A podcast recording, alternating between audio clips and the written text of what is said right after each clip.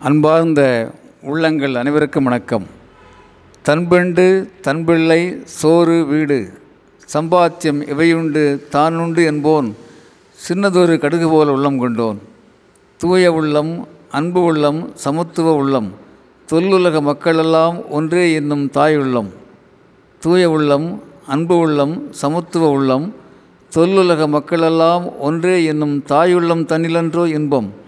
பாரதிதாசனார் பேசுவதை நாம் கேட்கின்றோம் படிக்கின்றோம்.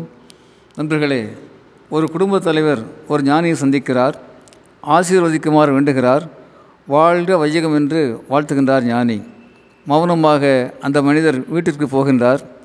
ஆனால் ஞானியின் வாழ்த்திலே அவருக்கு திருப்தி ஏற்படவில்லை. மீண்டும் ஞானியிடம் வருகிறார். மீண்டும் ஆசி கேட்கிறார். மீண்டும் அந்த ஞானி வாழ்க வையகம் வாழ்க வையகம் என்று வாழ்த்துகிறார்.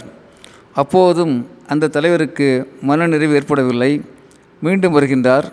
குருவே எனக்கும் என் குடும்பத்துக்கு மாத்திரம் ஆசி வழங்குங்கள் மனமாற வாழ்த்துங்கள் என்று வேண்டுகிறார்.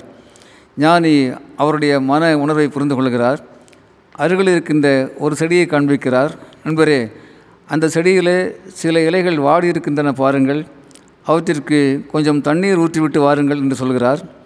அந்த மனிதரும் அப்படியே செய்கிறார். பிறகு குரு கேட்கிறார். நண்பரே தண்ணீரை எங்கே ஊற்றினீர்கள்? அந்த மனிதர் சொல்லுகிறார் தண்ணீரை செடியின் வேரிலே ஊற்றினேன் என்கிறார்.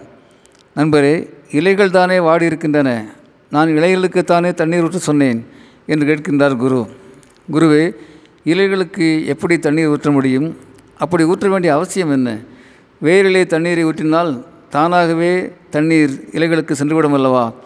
இவையெல்லாம் தங்களுக்கு தெரிந்தது தானே என்கின்றார் அந்த மனிதர்.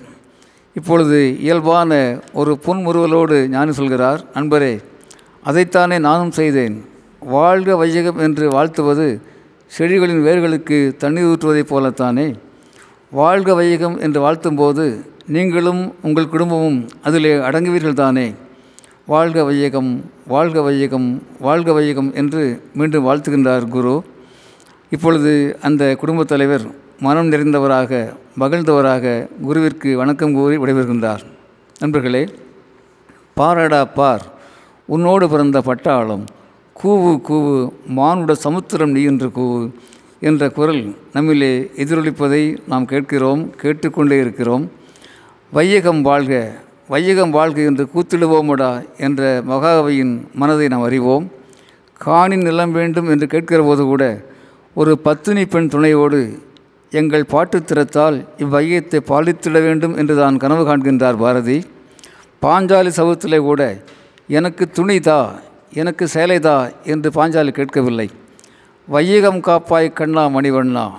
ஆம் வையகம் காப்பாய் கண்ணா மணிவண்ணா என்று தான் பேசுகின்றாள் பாஞ்சாலி.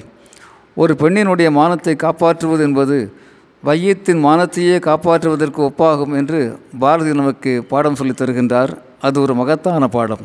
நண்பர்களே வையத்தில் இன்றைக்கு நாம் பார்க்கிறோம்.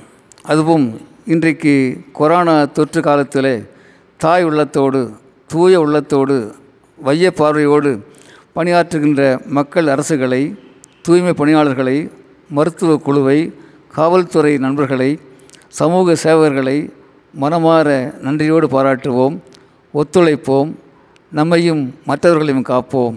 நண்பர்களே மானுடம் என்ற சமத்துவ குன்றின் மேலே நின்று.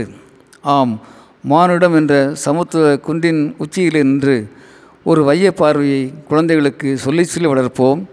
இன்றைய தொழில்நுட்ப உலகத்திலும் மானுட பார்வையோடு வையத்தை தலைமை கொள்கின்ற வாய்ப்பை இளைஞர்களுக்கு நல்குவோம். யாம் பெற்ற இன்பம் பெருகை வையம். ஆம் யாம் பெற்ற இன்பம் பெருகை வையம் என்ற திருமந்திரத்தை வாழ்க்கையின் மந்திரமாக கொள்வோம். வாழ்க வையகம் அரங்க கோபால். இயக்குனர் சிபிஐஏஎஸ் அகாடமி கோவை.